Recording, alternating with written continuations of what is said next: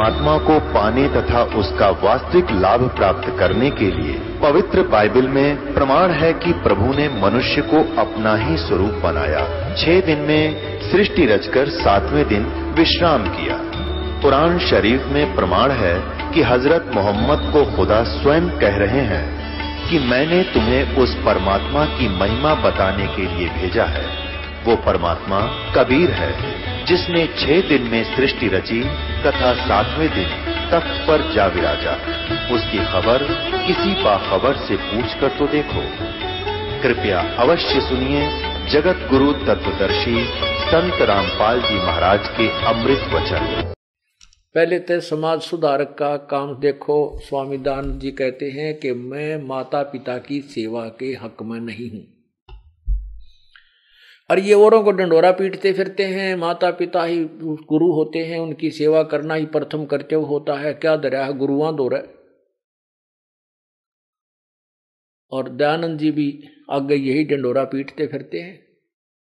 उन दस नियमों में ये भी बना रखा है कि माता पिता ही की सेवा प्रथम है, ऐसे है वैसे। अरे, और खुद खुद ये कहते हैं कि मेरे पास ये क्या बताना चाहते हैं कि वो पत्र जो भेजा और आलकाट कर्नल के पास। इसने लिखा कि मैं अपने माता पिता का नाम तो आपको सही नहीं बताऊँगा, क्योंकि यदि हो सकता है मेरे माता पिता जीवित हों और वो मेरे पास आ जाओ तो मैंने उनकी सेवा करनी पड़े। उनके साथ घूमना फिरना पड़े। उनके ऊपर मैंने धन लाना पड़े। इससे मेरा वो सुधार कार्य में बेगन हो सुधार कार्य का कलम जिन्हें तोड़े रखी है, सत्यार प्रकाश में आपने देखी होगी। सुधार की जगह बिगाड़ कर सकता है। अब क्या है? इसे सिद्ध हुआ के स्वामी दानंद जी माता पिता की सेवा करने के विरोधी थे। अब देखो, आप कोई तो मजदूरी करे है कोई व्यवसाय करता है, कोई नौकरी करता है, कोई खेती करता है तो ये भी तो आपका काम है। यदि हम ये कहें जिसके अनुसार हम माने कि मैं खेती करता हूँ माता पिता की सेवा करूँ तो मन खेती के काम में बाधा बने मेरे। उसका काम सुधार का था। जब उसके पास माता पिता आ भी जाते के बिजली पड़ जाती क्या हो जाता जब यहाँ देखो, महीने में, पूरे महीने में हम हिसाब लाएँ तो कम से कम पचास हज़ार आदमी एक महीने में यहाँ आते हैं, रुकते हैं, खाना खाते हैं और उनकी सेवा की जाती है। और उसमें दो माता पिता भी आगे तक के बिजली पड़गी उसमें कौन सी बाधा पड़ेगी इस दास को? मेरे माता पिता यहीं रह रहे हैं। उनकी न्यारी के सेवा करनी पड़ेगी हमने। तो ये कहने का भाव, यो कति अज्ञानी था। ना इसने समाज सुधार का बेरा था, ना इसने कुछ व्यवहार का ज्ञान था। भाँग पी कर जो भी शास्त्र, क्योंकि संस्कृत का ज्ञाता था, क्योंकि बचपन से ब्राह्मण था, इसके घर में पहले से अभ्यास कराया जाता था संस्कृत बोलने का, पढ़ने का, वेदों के को घोटने का। यजुर्वेद को भी इसने पढ़ लिया था चौदह साल की उम्र तक। श्याम वेद तो बचपन से ही पढ़ाए जाते थे और भी स्वतोत्र गोट रखे थे। बड़ बोला था, न्यू कहा रंग घने बोलनी है कहा बूम बड़ा बिक जाकर तो यो ज्ञान बेच गया और दुनिया को कत्ती बाँध गया। क्योंकि उस समय अशिक्षित लोग थे, चंद चंद लोग होते थे जो थोड़ा बहुत अपना अक्सर ज्ञान रखते थे, लेकिन संस्कृत उनके पास भी नहीं होती थी, क्योंकि संस्कृत पढ़ना केवल ब्राह्मण का ही काम था। को अधिकार था। तो न्यो बनी बात। अब देखो भाँग पीता था। इसी में इस यही वही बुक है, समग्र क्रांति के अगर दूत। इसके प्रश्न नंबर अब उन्नीस पर ले चलते हैं आपको। ये तृतीय लेख, ये तृतीय लेख है। ये प्रश्न नंबर सोलह पे अब आगे देखो। ये प्रश्न नंबर उन्नीस पे, ये इक्कीस पे, ये इक्कीस है। ये क्या लिखा है? यहाँ देखिएगा। ये कहते हैं श्रृंगी और श्रृंगी रामपुर से होकर छावनी की पूर्व दिशा वाली सड़क से कानपुर जाने वाला था, जब संवत 1912 विक्रम समाप्त हुआ। उन्नीस 1913 विक्रमी संवत अगले पाँच वर्ष में कान, कानपुर गया प्रयाग और मध्यावर्ती अनेक प्रसिद्ध स्थानों, स्थान मैंने देखे। भादर भाद्रपद के आरंभ में मिर्जापुर पहुँचा।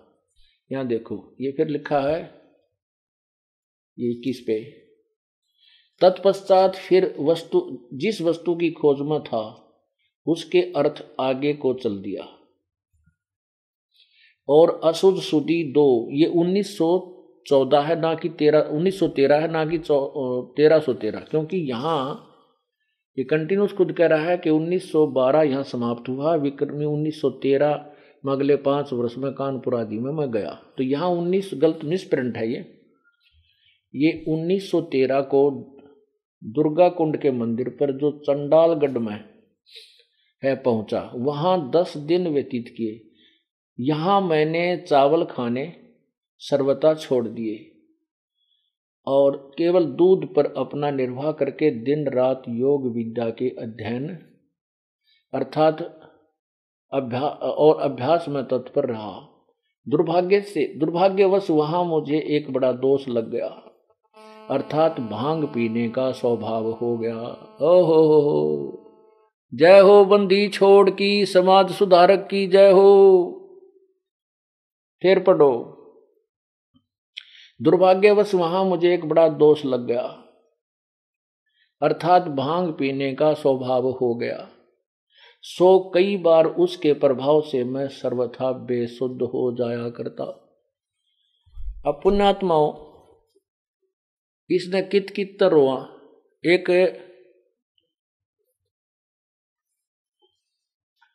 एक किसान जो है, टोटे में वर्षा हुई को ना अकाल पड़ गया उसने चक्की राण का काम शुरू कर दिया। पहले हाथ से पीसने वाली आटा चक्की होती थी और उसको एक लोहे के औजारा थे उसमें टाँके ही मारा करते वो पाट घिस जाते थे वो फिर पीसा ना करते आटे को। अब उसने और तो को, कोई काम पाया ना दो थोड़ी सी ले ली। चाकी चाकी ठीक करा लो चाकी ठीक करा लो। एक बुढ़िया बोली भाई आजा हमारी चाकी ठीक कर दे। वो चाकी खोल लिए पाठ। मैं बोली, भाई, मैं जल भर लेती हूँ, कुएँ पर तय पानी ले आऊँ तो इतना अपनी चाकी डाले अगर अच्छा ताई जा, मैं तेरा के नाम है बोला रमलू नाम है मेरा, रमलू। बोला अच्छा भाई। अब उसने क्या किया? उसने सोची, जल्दी जल्दी, अभी शुरुआत तो हुई है, पहले एक बुढ़िया मिल गई तो इस गाँव में तो काफ़ी पाओगे।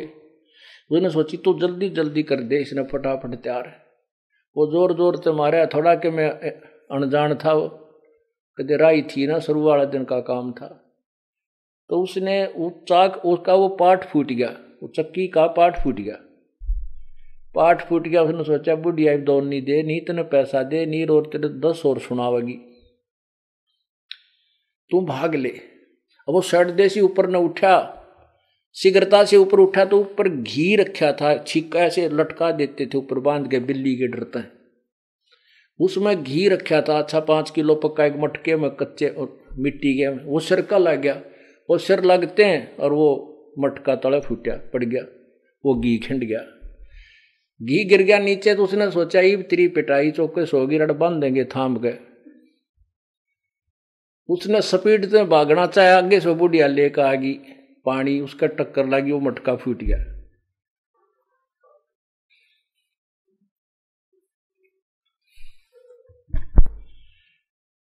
तो वह माई का जो बटका फूटा नो बोली रे रमलू तन रो लू नो बोला ताई आगे देखे जाइए, रोए जाइए। तो पुण्यात्मा समाज सुधारने देखे जाइए रोए जाइए समाज सुधारक को। जहाँ से भी छेड़े, उड़े बेगन पाथ रखे इसने, सारे उल्टे खोटे कर्म।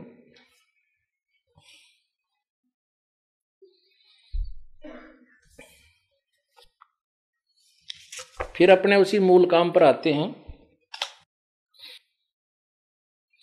खाखी और निर्बाणी नागा सिद्ध जमात चलावे हैं। रण सिंह, रण सिंगे तुर ही तुतकारा, ये गागड़ भाँग घुटावे गागड़ माना अच्छी घोट के लिया अच्छा अच्छा डालना, इसमें पानी थोड़ा नशा गना हो जा। अब कहने का भाव ये है कि ये ये भी, ये नो बूंदी बन गई। काल तो इनको खूब नचाता है। इनको कति डिस्चार्ज करना चाहता है कि ये प्राणी गलत साधना करे बकवादाम बढ़ा रहा है और भक्ति से कति हीन होकर के पशु योनि से चला जा। फिर इसका मुझे डर नहीं कि यू पार हो जाएगा तिर बाहर निकल जाएगा।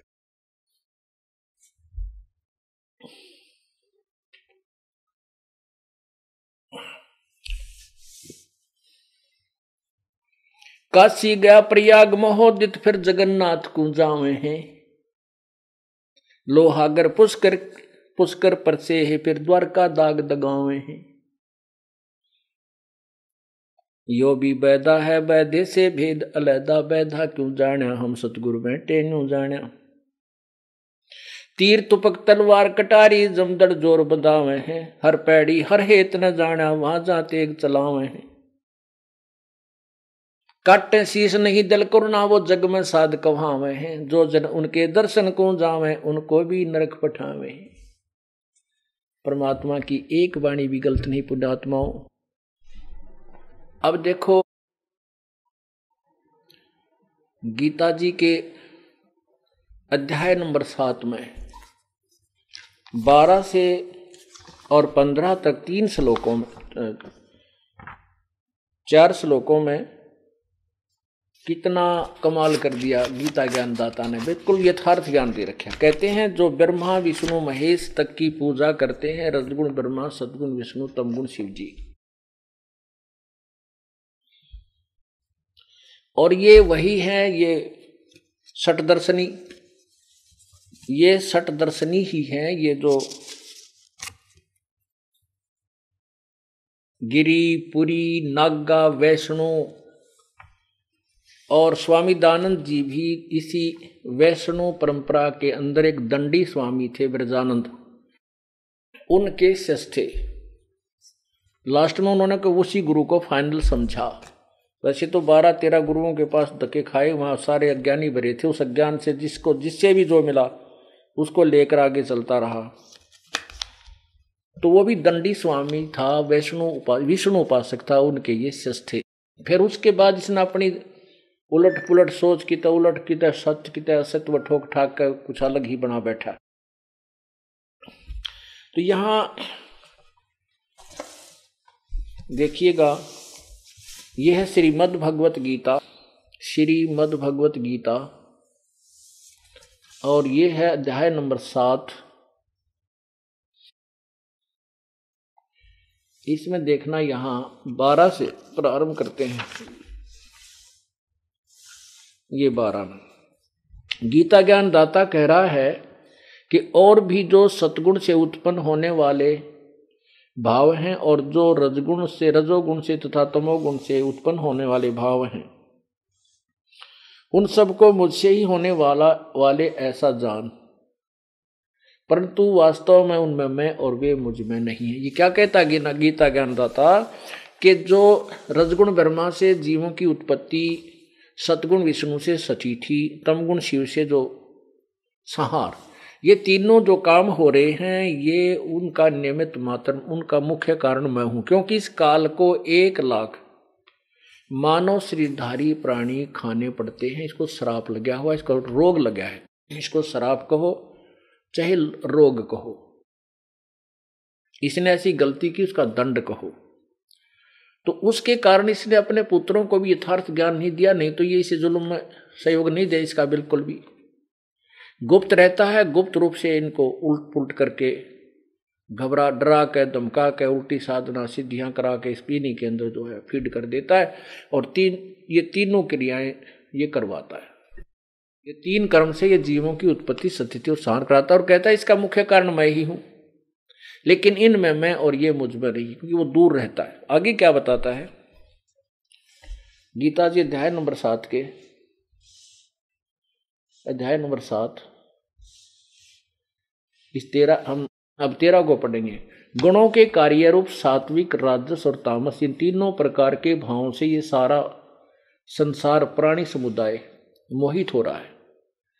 और इन तीनों गुणों से परे मुझ, माम माने मुझ अवयम माने अविनाशी को नहीं जानते। इसका अर्थ ये है, वैसे तो ये है कि मोहित न जानंती माम एवं परम अवयम। मुझे और उस परम अवयम को नहीं जानती। ये कहता है कि ये केवल ब्रह्मा, विष्णु, महेश तीनों गुणों की पूजा में ही लीन रहते मुझे और उस परमात्मा को ये नहीं जानते। जो केवल तीनों लोग तीनों गुणों, रजगुण, ब्रह्मा, सदगुण, विष्णु, तमगुण शिव जी तक ही सीमित हैं, ये उन ऊपर उस परमात्मा को नहीं जानते। तीनों गुणों से परे। आगे देखो, चौदह में। ये सात का चौदह, ये चौदह। इसमें क्या लिखा है? क्योंकि यह अलौकिक अर्थात अति अद्भुत त्रिगुणमयी मेरी माया। ये त्रिगुणमयी मेरी माँ, रजगुण ब्रह्मा, सदगुण विष्णु, तमगुण शिवजी द्वारा फैलाया गया ये माया जाल। ये त्रिगुणमयी मेरी माया बड़ी दुस्तर यानी खतरनाक है। बड़ी दुस्तर है, बुरी है। और जो पुरुष मुझको ही निरंतर भजते हैं, वो माया को से तर जाते हैं। यानी ब्रह्मा विष्णु, क्यों? जैसे ब्रह्म की साधना करने वाला ब्रह्म लोक में चला जाता है और ब्रह्मा विष्णु महेश की साधना करने वाले इनके लोक में जाता है और फिर वापस तुरंत नीचे गिर जाता है। इनका बहुत ही कम समय होता है स्वर्ग का। आगे देखो, चौदह में कमाल किया है। चौदह में बता दिया कि क्योंकि यह अलौकिक अर्थात, यह अलौकिक अर्थात अति अद्भुत त्रिगुण में ही मेरी माया। ये गर्मा विष्णु महेश द्वारा फैलाया गया जाल बड़ी दुस्तर खतरनाक है, बड़ी बुरी है दुष्ट माने खतर बुरी। और जो पुरुष मुझको ही बजते हैं, वो इस माया का उल्लंघन कर जाते हैं, यानी मेरे से इनसे ऊपर उठ जाते हैं। फिर क्या बताया है? कि माया के द्वारा, इन तीनों गुण, रजगुण, ब्रह्मा, सदगुण, विष्णु तम गुण शिव जी के ही के ऊपर आधारित, इन्हीं से मिलने वाले कर्म इन्हीं से मिलने वाले लाभ पर जो आरूढ़ हो चुके हैं, इनसे आगे किसी भगवान को नहीं मानते, उनके विषय में लिखा नहीं की जो साधना करते हैं। उनके विषय में, माया के द्वारा, ये पंद्रमा श्लोक है, सातवें अध्याय का गीता जी। माया के द्वारा जिनका ज्ञान हरा जा चुका है, ऐसे असुर स्वभाव, राक्षस, ओहो राक्षस स्वभाव को धारण किए हुए मनुष्यों में नीच ये दूषित कर्म करने वाले भाँग पीवे, बकवाद करें। मूड लोग मुझको नहीं भजते मेरी साधना नहीं करते। अब भजते शब्द लिखा है, इसका मतलब ये गुण कोई है, ये भी भजन योग्य है, ये भी कोई शक्ति है।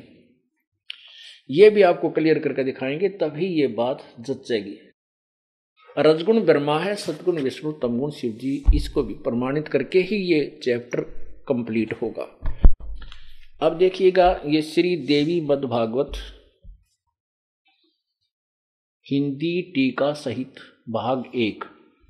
ये कहाँ से छपी है? अथ, ये देखो, अथ अथ देवी भागवतम अथ देवी भागवतम भाषा टीक सभाष टीकम सैभाट्यम ये है खेमराज श्री कृष्णदास प्रकाशन बम्बई इसमें आपको तीसरे सकंद में दिखाते हैं, तीसरा सकंद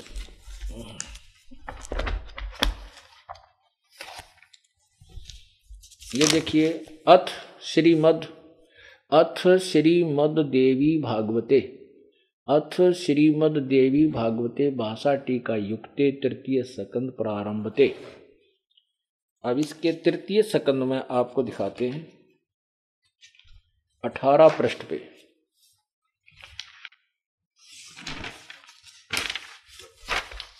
नहीं, ये है ग्यारह पृष्ठ पे। क्षमा करना।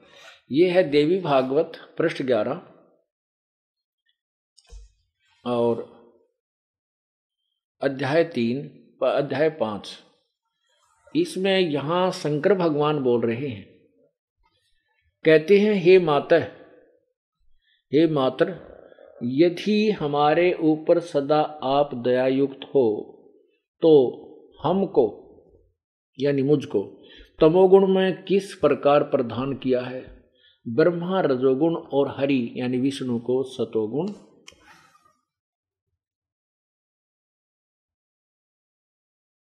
सतोगुण युक्त किया है।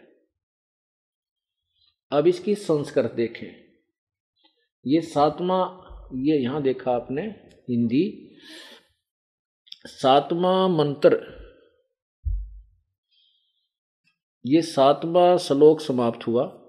आठवां प्रारंभ हुआ। हे माता, यदि हमारे ऊपर सदा आप दयायुक्त हो तो हमको तमोगुण में किस प्रकार प्रदान किया? है ब्रह्मा रजोगुण और हरि सतोगुण। युक्त किया। युक्त क्यों किया है? क्यों किया है? अब यहाँ इसकी संस्कृत देखें। यह सातवां समाप्त हुआ, आठवां प्रारंभ हुआ। यदि दया धर्मना न सदाम्बिके, कथम अहम विहिता विहित तमोगुण। मुझे तुझने तमोगुण क्यों बनाया? और कमल जय, कमल से उत्पन्न वाले, होने वाले ब्रह्मा को रजोगुण बनाया और सुहित किमु सुहित किमु सतोगुण हरि। हरि को किस प्रकार तने सतोगुण बना दिया। अब देखो, क्या कहते हैं? अब शंकर भगवान कहता है कि आप कहते हो कि मैं तुम्हें बहुत प्यार करती हूँ, तुम मेरे बड़े लाडले बेटे हो। तो अगर तुम हमारे पर इतनी दया युक्त है तो इसे दुष्कर्म में हम क्यों ला रखे हैं? अब मुझे तमोगुण बना दिया, मेरे बस की बात नहीं, मेरे ऊपर छो उठा है और मैं पता नहीं कितना नाश कर देता हूँ। गुस्सा होता है। और ब्रह्मा के अंदर इतना रजोगुण भर दिया कि सब जीव इसी से प्रभावित हैं। शिव जी विष्णु जी में सतिथि का कर दिया तो तुम हमारे ऊपर दया युक्त है तो ये कुकर्म में क्यों ला दिए हम? मुझे क्यों तमोगुण बनाया? विष्णु, ब्रह्मा को क्यों रजोगुण? और शिव जी को, विष्णु विष्णु को सतोगुण क्यों बनाया? तो इससे सिद्ध हो गया कि रजगुण ब्रह्मा है, सतगुण विष्णु तमगुण शिव और इन तीनों की पूजा करने वाला, इनके द्वारा जिनका ज्ञान हरा जा चुका है, राक्षस स्वभाव को धारण किए हुए, ये गिरी, पुरी, वैष्णु, नागा, ओगड़, ये बांग पीणिये दंडी स्वामी, ये सारे इन्हीं के उपासक है। इसके बारे में ये स्पष्ट करते हैं एक उदाहरण देकर। जैसे तमगुण शिवजी की साधना की थी रावण ने। और राक्षस कहाया पूरे बुंडे कर्म करे शराब पीण लग गया मांस खाया करता। और फिर पर नरिया पर, पर नारी को अपहरण कर लाया। और कुत्ते वाली मौत मरिया राक्षस कहलाया। एक बसमागिरी नाम का साधक था। उसने शिवजी की उपासना की, ऊपर न पैर करके नीचे न सिर, उनके द्वार का गया पार्वती की प्रार्थना पर भगवान शिव ने कहा कि, हे महादेव, आप तो समर्थ हैं, ये क्या माँगता तेरा सेवक प्रदान कर दे? पत्नी की बात को के मुख से अपने आप को समृद्ध समझकर महादेव एकदम इंजेक्शन सा लाग गया। कहा कि, मांग बच्चा क्या माँगता है? तब उसने कहा कि, ऐसे नहीं, आप वचनबद्ध हो। किसने कहा? भस्मागिरी ने। शिवजी ने कहा, चलो मैं भस्म वचनबद्ध होता हूँ। उन्होंने सोचा के मांगेगा? कोई सिद्धि मांग लेगा जी सिद्धि दे दूँगा। तो उसने कहा, किसने? भीष्मागिरी ने कहा कि जब उसने वचनबद्ध हुआ तो वो सीधा खड़ा, छोड़ दी साधना, खड़ा हो गया कि मुझे अपना भस्म कंडा दे दे, क्योंकि शिवजी के पास एक ऐसा भस्म कड़ा था एक कड़ा था जिसमें ऐसी सिद्धि थी कि वो किसी के ऊपर ऐसे कर दे, उसके सिर पे रखकर भस्म कह दे तो फूक देता था। तो कहने लगा, ये भस्म कड़ा मुझे दे दे तेरे वाला। और वो के, किस उद्देश्य से भस्म कड़ा लेना चाहता था भस्मागिरी? उसका उद्देश्य ये था कि शिव जी पे यो कड़ा लेकर इसकी इसने तो मारूँगा इसकी पत्नी ना अपनी पत्नी बनाऊँगा। अब देखो, इस शिव जी को हम समर्थ मान रहे हैं तो इसके मन में, ये भी नहीं समझ सका कि भाई इसके मन में के खोट है तो बारह वर्ष से तेरे द्वार पर बैठा किस उद्देश्य से क्या कर रहा है? अब शिव जी ने सोचा भी साधु महात्मा है, जंगल में रहता है, अपनी रक्षा के लिए मांग रहा होगा, दयालुता दिखा के वो दे जाए ले भाई, ले जाए अब ज्यो ही बसम कड़ा, उसके हाथ में आ गया बस बसमा गिरी राक्षस स्वभाव के धारण किए हुए, इन्हीं के पुजारियों में। उसी से मैं कहने लगा बोले बाबा जी उसे आरिफ तू। अब भगवान होले तगड़ा तुझे मारूँगा और इस पार्वती को अपनी बहू बनाऊँगा, पत्नी बनाऊँगा। अब जान गया शिव जी वे तो बड़ा नीचात्मा अरे यो तो एक बहनों कर दिया तो मेरा काम बन गया। तो अविनाशी की तो ये ब्रह्मा ये विष्णु जी, ये भी सोचने की बात है, रोज कथा पढ़े नहीं की कहानियाँ लिखिया हुआ। अगर ये अविनाशी होता तो डरता, क्यों? आ कह देता जा भाई, कर ले, के करेगा? यानी अविनाशी नहीं, तभी भय से भागा। पाछे पाछे, बस पीछे पीछे भस्मागिरी आगे आगे। ये तमोगुण भगवान शिव जी अब बरोर, बुरी तरह पुकार रहा था, हे जब आपत्ति आओ तो हम किसी और शक्ति को भी याद करते हैं। जब इसने किसी और शक्ति को याद किया, तब वो परम शक्ति आकर के उसने उसका बचाव किया, विष्णु में प्रेरणा की, विष्णु ने जाकर के पार्वती रूप धारण किया।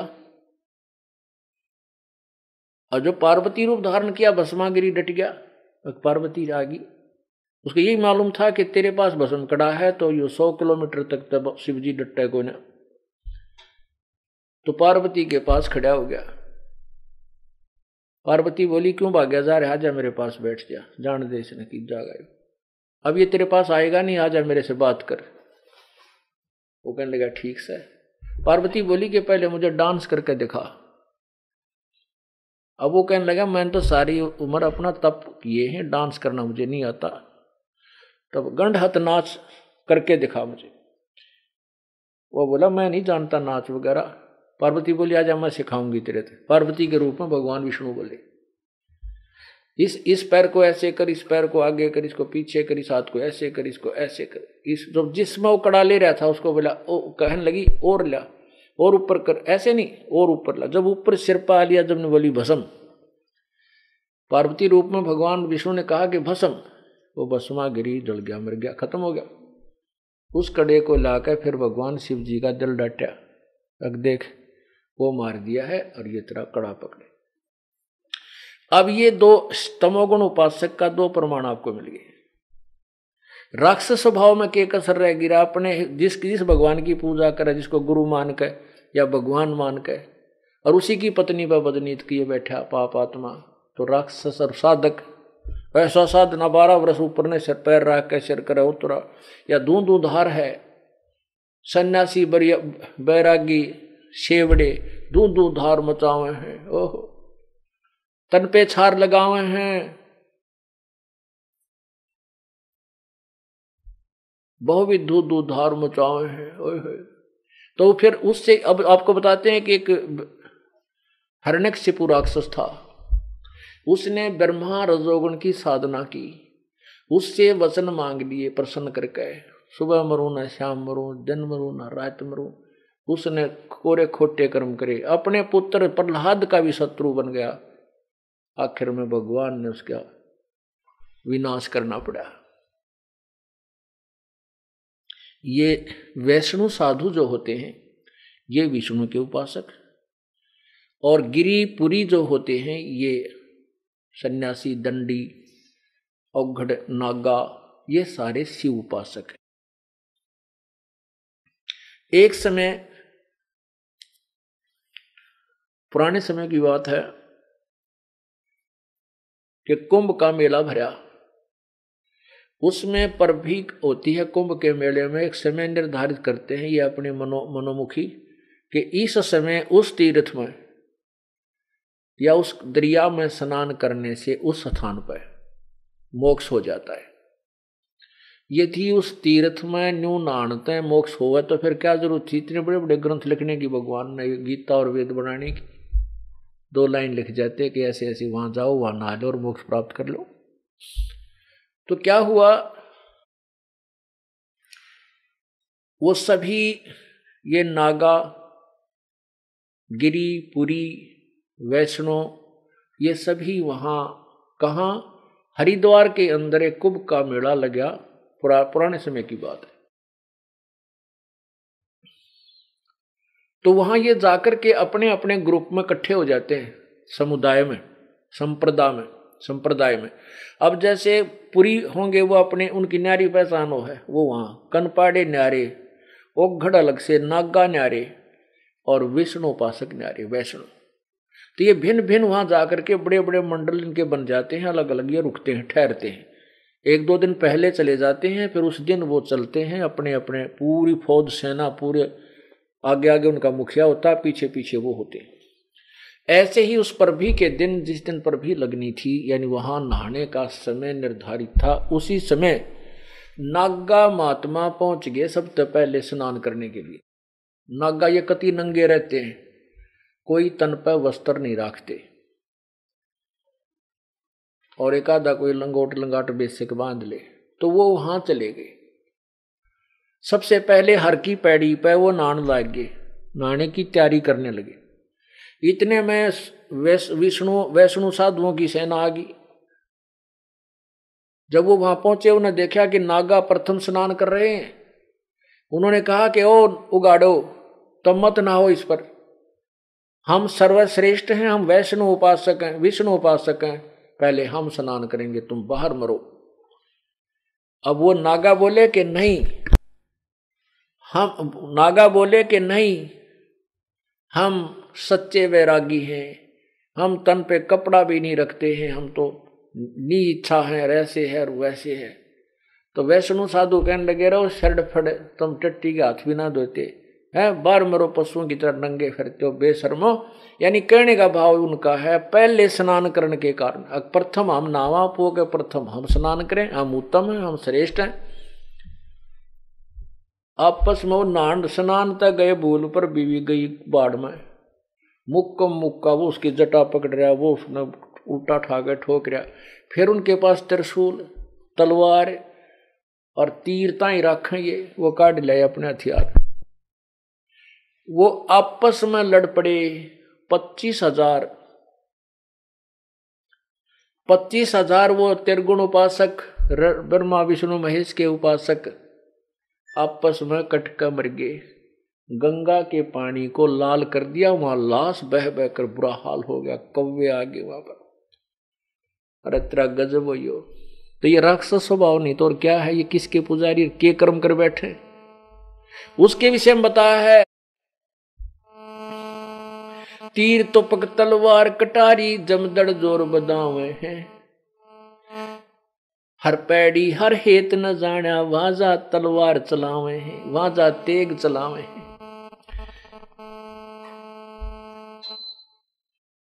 काटे शीश नहीं दिल करुणा, ये जग में साध कवावे हैं। जो जन उनके दर्शन को जावे, उनको भी नरक पठावे हैं। इसे नकम्या की कोई, उनको गुरु भी बना ले उन भी नरक ले जा क्योंकि प्रथम तो साधना शास्त्र विरुद्ध। और देखो, एक स्नान कर रहा नदी पास इंसान।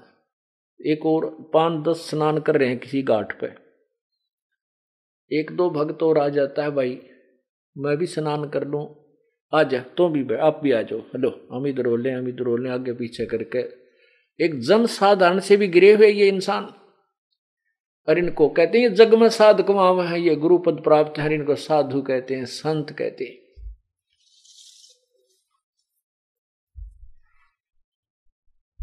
तीर तुपक तलवार कटारी जमदड़ ज़ोर बदावे हैं।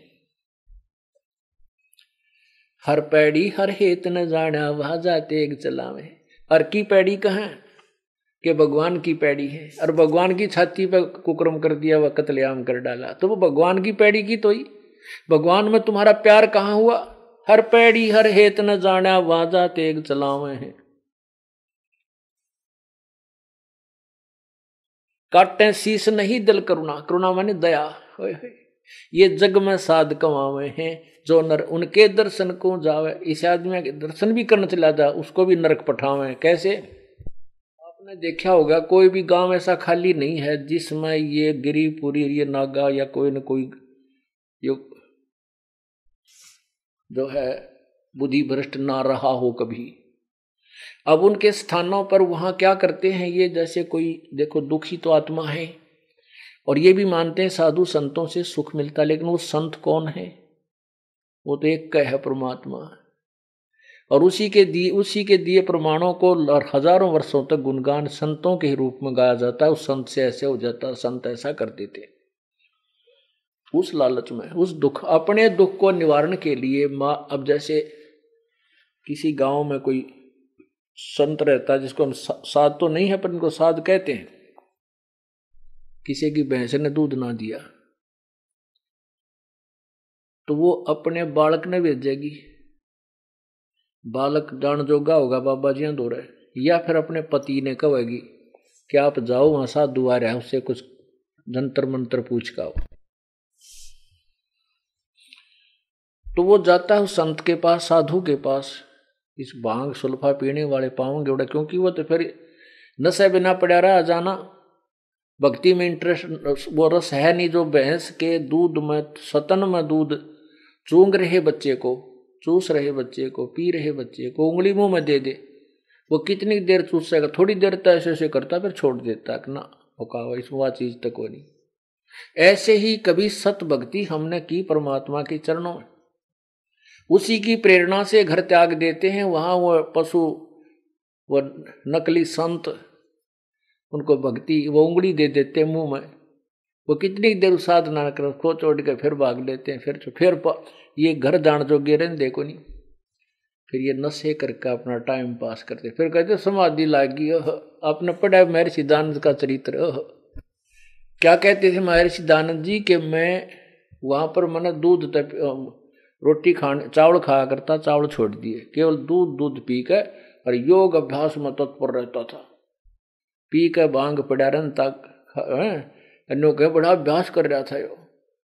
अब भाँग पी के नो बैठ भी गया साधना में। लगा के कमर किसी दीवार के। तो तो नशे में बैठा है। लोग ने सोचा, कमाल है भाई, सारे सी नहीं देखा, सारी रात होगा बैठा है तो। और जो पी का पड़ जा घनी चढ़ जाते नहीं होगा, बस समाधि चढ़ रही है, बोलियो ना इसने। बस समाधि उतरे उठकी जब उठ के चल पड़े, फिर थोड़ी देर में फिर गुटी ला पड़े। तो ये ऐसे जन्म बर्बाद करते हैं। तो इन्होंने गाँव के गाँव उजाड़ दिए, उनको भी नरक ले जावे, जो इनके दर्शन को जाते हैं। तो वो किसी अपनी पति ने भेजेगी, बेबे के अपने बेटे ने। तो वो इसे चालबाज होते हैं वो संत साधु, नकली। वह कहेंगे, ले एक है उसमें सुल्फा वो चरस फिर निकले सलगात दे। ओका तकरीबन गाँव में पीए हैं। वो फिर दो नौकर का सलगावा क्यों? उसके बचन नाटा के ऊपर बकरा के श्राप दे दे बाबा जी। कहने का भाव ये है कि उस जाने वाले को भी सुल्फा पीण का आदि बना ले। अब सुल्फा मिल रहा है तो उड़े मिल रहा बाबा जी दो फिर वो करते कहते दाने बेच, गेहूँ ले जाएगा, वो बेचेगा। थोड़े दिन में घर की और वस्तु बेच कर फिर ले जाएगा, पैसे बाबा जी दो सुल्फा लेगा, कुछ बाबा जी काट लेगा तो नशा पाछे तो ऐसे कहते हैं, जो जन उनके दर्शन को जावे, उनको भी नरक पठावे हैं।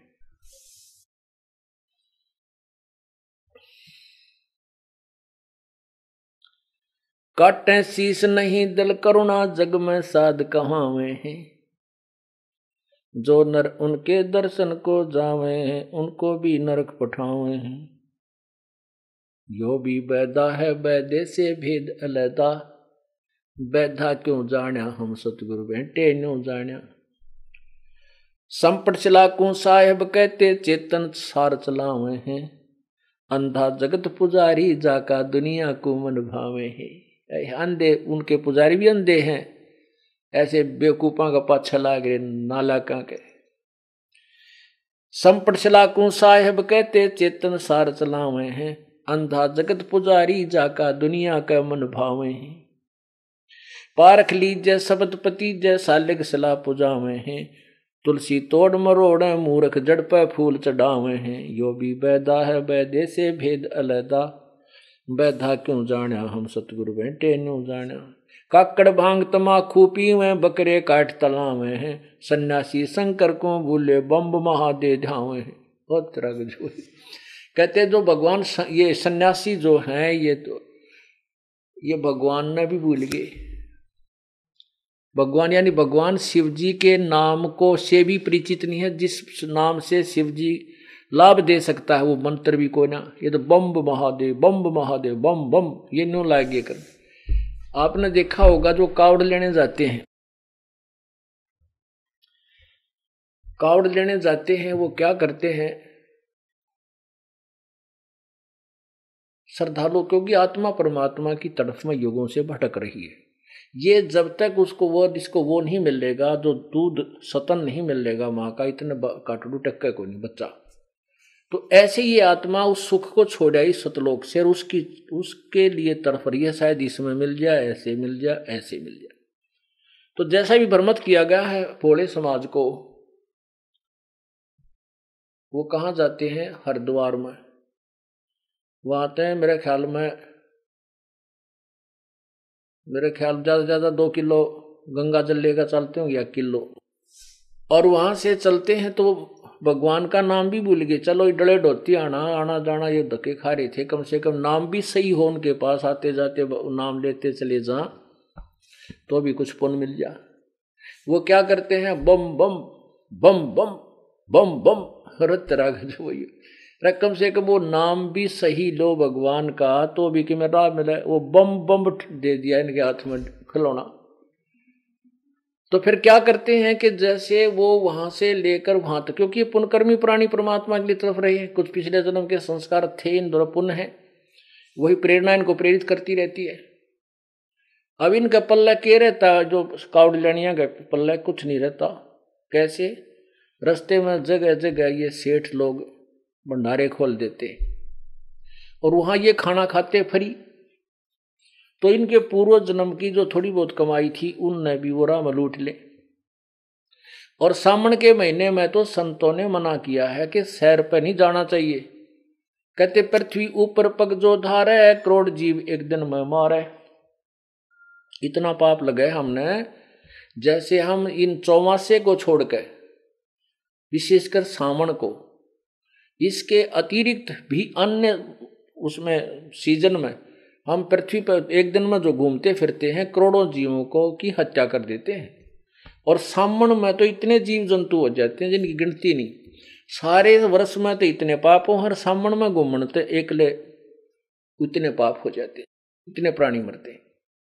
और ये सामण में लाए, इनके सामण में जो है ना, सामण में वहाँ से जल जाओ और यहाँ से डाओ, शिव जी के किसी मंदिर में। अरे भले पुरुषो, या गंगा भगवान शिव के लोकता आई है। और वो उस समय खूब नहावे, पीवे आराम करे थे तुम्हारे पाइया गंगा जल के भूखे हैं क्या? वो यहाँ आकर तुम्हारे जल न पीवेंगे। अब वो क्या करते हैं कि वहाँ कुछ पुनाई तो पुन कुमाई तो उन्हें लूट ली जो इनका भोजन व्यवस्था करते हैं। और वो पाप हो गए नरे व गठड़ी बाँध ली सामन में पैदल आणते वो जल लाए थे गंगा कठा के वो डाले मंदिर के उस लिंग पे, उस पत्थर पे। और उनका पल्ला तो बम बम रह गया और ना रहा कुछ। और वो पाप बाँध ली गठड़ी। तो वही बताना चाहते हैं, काकड़ भाँग तमाखू पीवे, बकरे काट तलावे हैं। सन्यासी शंकर को बोले बम महादे धावे हैं। अब वो सुल्फा भाँग पी का बम बम उन बेरा ने तुम किए बोलो हो के नहीं पड़े रहे तो उन अनुयायिया ने भी बम बम सीख लिया। ये वो बम बम करते अंडे बेचारे उन बढ़ाए बेकूफा के।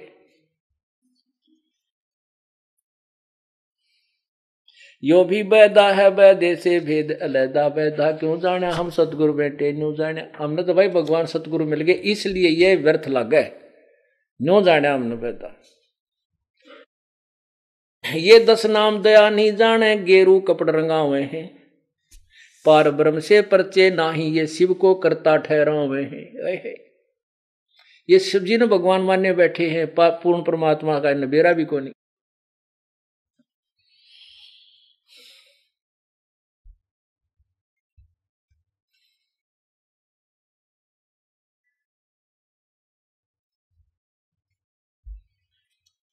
पुण्यात्माओं आज का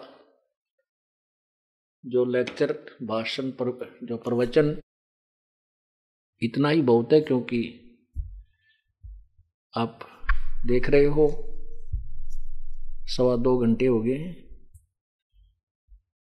तो आपने एक सुअवसर प्राप्त हुआ आपको ये परमात्मा की तत्व ज्ञान सुनने का। और यहाँ आपको लाते हैं प्रभु, वो उन्हीं की कृपा है। ये काल से आपकी जमानत कराते हैं। हम काल की कैद में हैं यहाँ पर। हम काल की कैद में हैं और हम, ये दास जेल को देख कर आया, जिनकी सजा होगी है, उन्हें एक मिनट वहाँ खाली रहने देते, कोई न कोई काम लाए रखें। उनको ड्यूटी बांट दी जाती है, तेरा यू काम है, तुम्हें ये काम है, तुम्हें ये काम है। मतलब एक, नहीं तो ऐसा नहीं, बाकी उनको ड्यूटी बांट रखी है, उनको कुछ दो चार घंटे काम कराते हैं। तो ऐसे ही हम इस काल की जेल में, हमारे जिम में ये ड्यूटी ला रखी है, तू ये काम करेगा, तू ये काम करेगा। और हम इस जेल में कोई व्यवसाय करता है बिज़नेस करता है, कोई खेती करे कोई मजदूरी कर रहा है, कोई दुकान कर रहा है, कोई नौकरी अलग से कर रहा है। तो वहाँ से बाहर यहाँ सत्संग रूपी इस अपने निज घर में आने के लिए आपको अलग से जमानत करानी पड़ती है। तो ये जमानत भी परमात्मा आपकी लेता है कि इसने तीन दिन छोड़ दे काल भगवान, तेरा वापस आ जाएगा न्यू का न्यू तीन दिन, चार दिन की जमानत वो परमात्मा ही कराता है। किसी को एक दिन की मिल रहा है, किसी की दो दिन की छुट्टी, किसी की पाँच दिन, चार दिन की, तीन दिन की। तब आपको यहाँ ये अमृत ज्ञान सुनने को मिलता है और वही आपको लाता है और वही इस दास को के माध्यम से अपनी प्यारी आत्माओं को अपने उस यथार्थ ज्ञान को सुनाता है। पुण्यात्माओं, ऐसा स्थान इस पृथ्वी पर आपको नहीं मिलेगा। यहाँ आने के बाद आपको किसी चीज़ की चिंता नहीं। अब अब देखो, आपके आने से पहले यहाँ भगत जो रहते हैं और ये दास सब मिलकर आप पुण्यात्माओं के सुविधा के लिए, बैठन खातिर, ओढ़न के लिए, खाने का, पीने का, वो परमात्मा ही प्रेरणा कर, आप कितनी पुण्यात्मा हो? पहले नो क्या करते, घर में जो कोई काम न कर, ना कर, बैठा बैठा खाओ नो क्या बटे हुआ रहा है, कर ले न धंधा। तो यहाँ आपको बटेव की तरह बिठा के, आप कितनी प्यारी आत्मा उस परमात्मा की। गर्मी हो तो पंखे लावे चला रखे। सर्दी है तो रजाई ओढ़े बैठे जी, सारा ऊपर तो अमृत वर्षा भगवान की वाणी का। तो ये सब वो परमात्मा ही करवा रहा है, वो कितना दयालु है, कितना रहम है और कितने प्यारे हो उसको आप। लेकिन हम उसको भूलकर इस काल के अखाड़े में कबड्डी खेल रहे हैं। हम परमात्मा के ज्ञान को कम विश्वास देते हैं और इस नकली ग्लोक वेद को ज़्यादा महत्व देते हैं। कबीर परमात्मा कहते हैं अनंत कोट बाजी जहाँ मन रचे सकल ब्रह्मंड और गरीब दास मैं के करूँ यू काल करे जीव खंड। अब जैसे परमात्मा ये कहना चाहते हैं कि मैं इतना समर्थ हूँ मैंने सारे ब्रह्मांड रचे सकल ब्रह्मांड और ये ब्रह्मा विष्णु महेश मेरे सामने कांपते रहते हैं ब्रह्म तक पर, पर ब्रह्म तक मेरे सामने मेरे से ये घबराते हैं काल भी। लेकिन ये जीव मुझे भगवान मान, नहीं मानने को तैयार है, क्योंकि इनको काल ने अज्ञान इतना फ़ीड कर दिया कि इस तत्व ज्ञान को नहीं समझ पाते।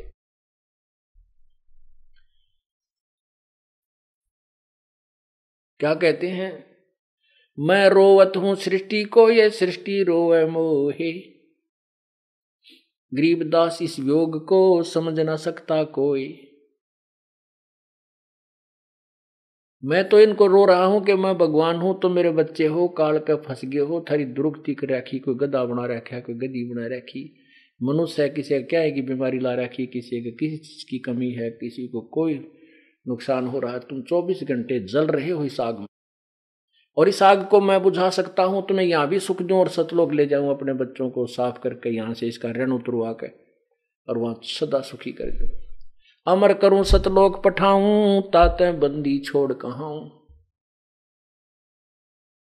अब आपने सुना कि पर भी लेन गए थे।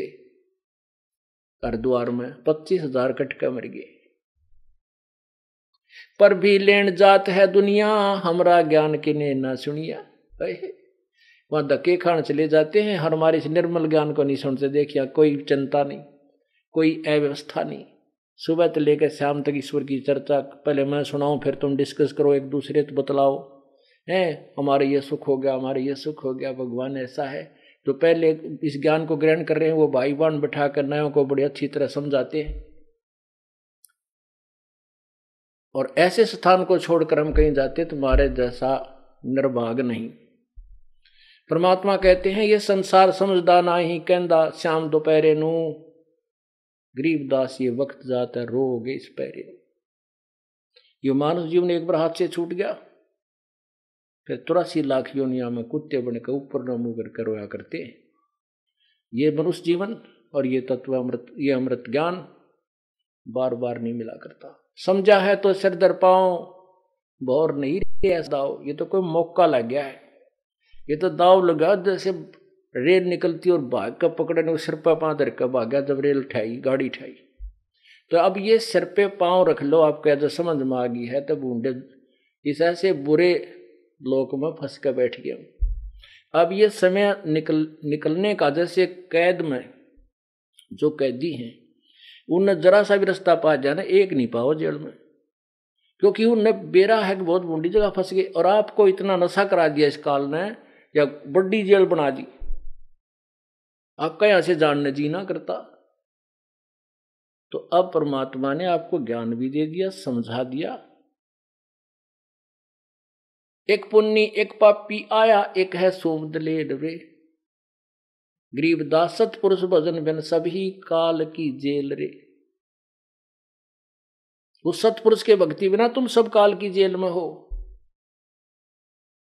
तो इसके लिए परमात्मा कहते, समझा है तो सर दर पाओ और बहुत नहीं रे ऐसा दाओ ये बातें कहने सुन की नहीं, ये कर पाड़ने की है। हमसे ज्ञान सुन लिया, तुमने याद हो गया, फिर आगे सुनान दागिर, आप असर करते नहीं। कहते ये कहन सुन की नहीं है, ये कर पाड़ने की है। इनको पर अमल करके पीछा छुड़ाना चाहिए। बोलो, सतगुरुदेव। बोलो, सतगुरुदेव की जय। बंदी छोड़ कबीर साहेब की जय। बंदी छोड़ गरीबदास जी महाराज की जय। स्वामी राम देवानंद जी गुरु महाराज की जय। सर्व संतों की जय, सर्व भक्तों की जय। धर्मी पुरुषों की जय, श्री काशी धाम की जय, श्री छुडानी धाम की जय। श्री करोथा धाम की जय। श्री बरवाला धाम की जय। सत साहिब। कर जोरूं, विनती करूँ। दरूं चरण पर शीश। गुरु राम देवानंद जी महाराज ने दियो नाम बख्शीश।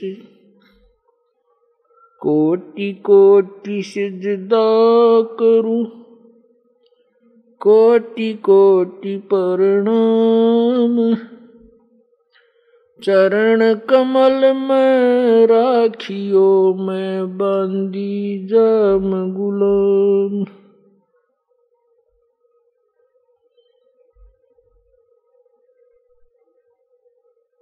जय इब कै सतगुरु मिले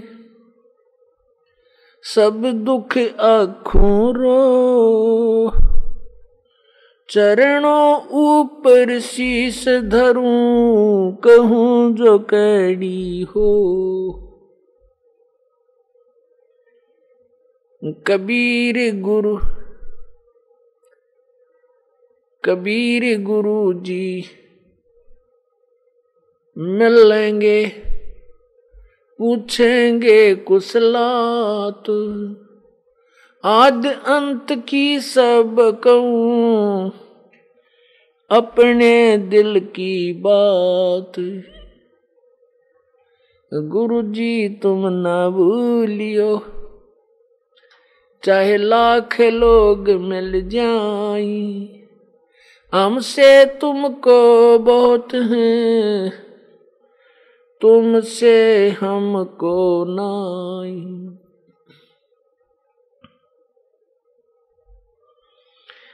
तुम्हारे बेसारे क्या बने? मैं किसकी शरण में जाऊँ? शिव बिरंच मुनि नारदा, इनके हृदय न समम अब गुण किए तो बहुत किए, करत न मानी हार। बावे बंदा बख्श दियो बावे गर्दन उतार अब गुण मेरे बाप जी बख्शो गरीब नवाजी जो मैं पूत कपूत हूँ बोर पे तो जी मैं अपराधी जन्म का नक्सक भरे विकार तुम दाता दुख बंजना मेरी कर संवारे, कुत्ता तेरे दरबार का। मोतिया मेरा नाम, गले प्रेम की जेवड़ी।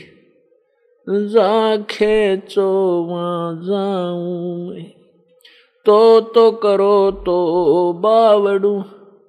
दूर दूरी करो तो जाऊँ। जो रखो तो ही रहूँ। जो देवो सो खाऊं।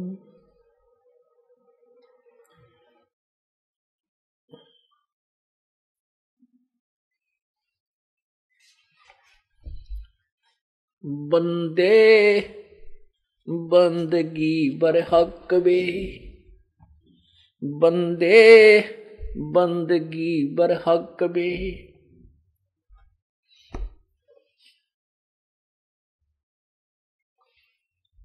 वेद कते बसी हर नाही।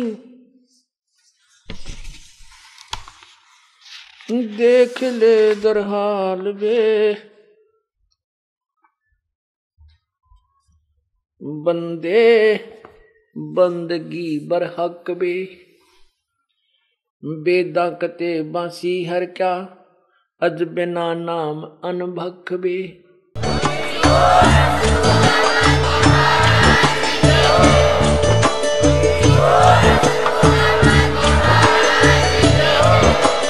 आप सुन रहे थे जगत गुरु तत्वदर्शी संत रामपाल जी महाराज जी के मंगल प्रवचन। अधिक जानकारी के लिए विज़िट कीजिए हमारी वेबसाइट www.jagatgururampalji.org संत रामपाल जी महाराज जी के शुभ आशीर्वाद से पूरे विश्व भर में 500 से भी ज़्यादा नाम दीक्षा केंद्र हैं, जिन पर संत रामपाल जी महाराज जी द्वारा ऑनलाइन निशुल्क नाम दीक्षा दी जा रही है। अपने नजदीकी नाम दीक्षा केंद्र का पता करने के लिए संपर्क करें। Eight two two two eight eight zero five four one.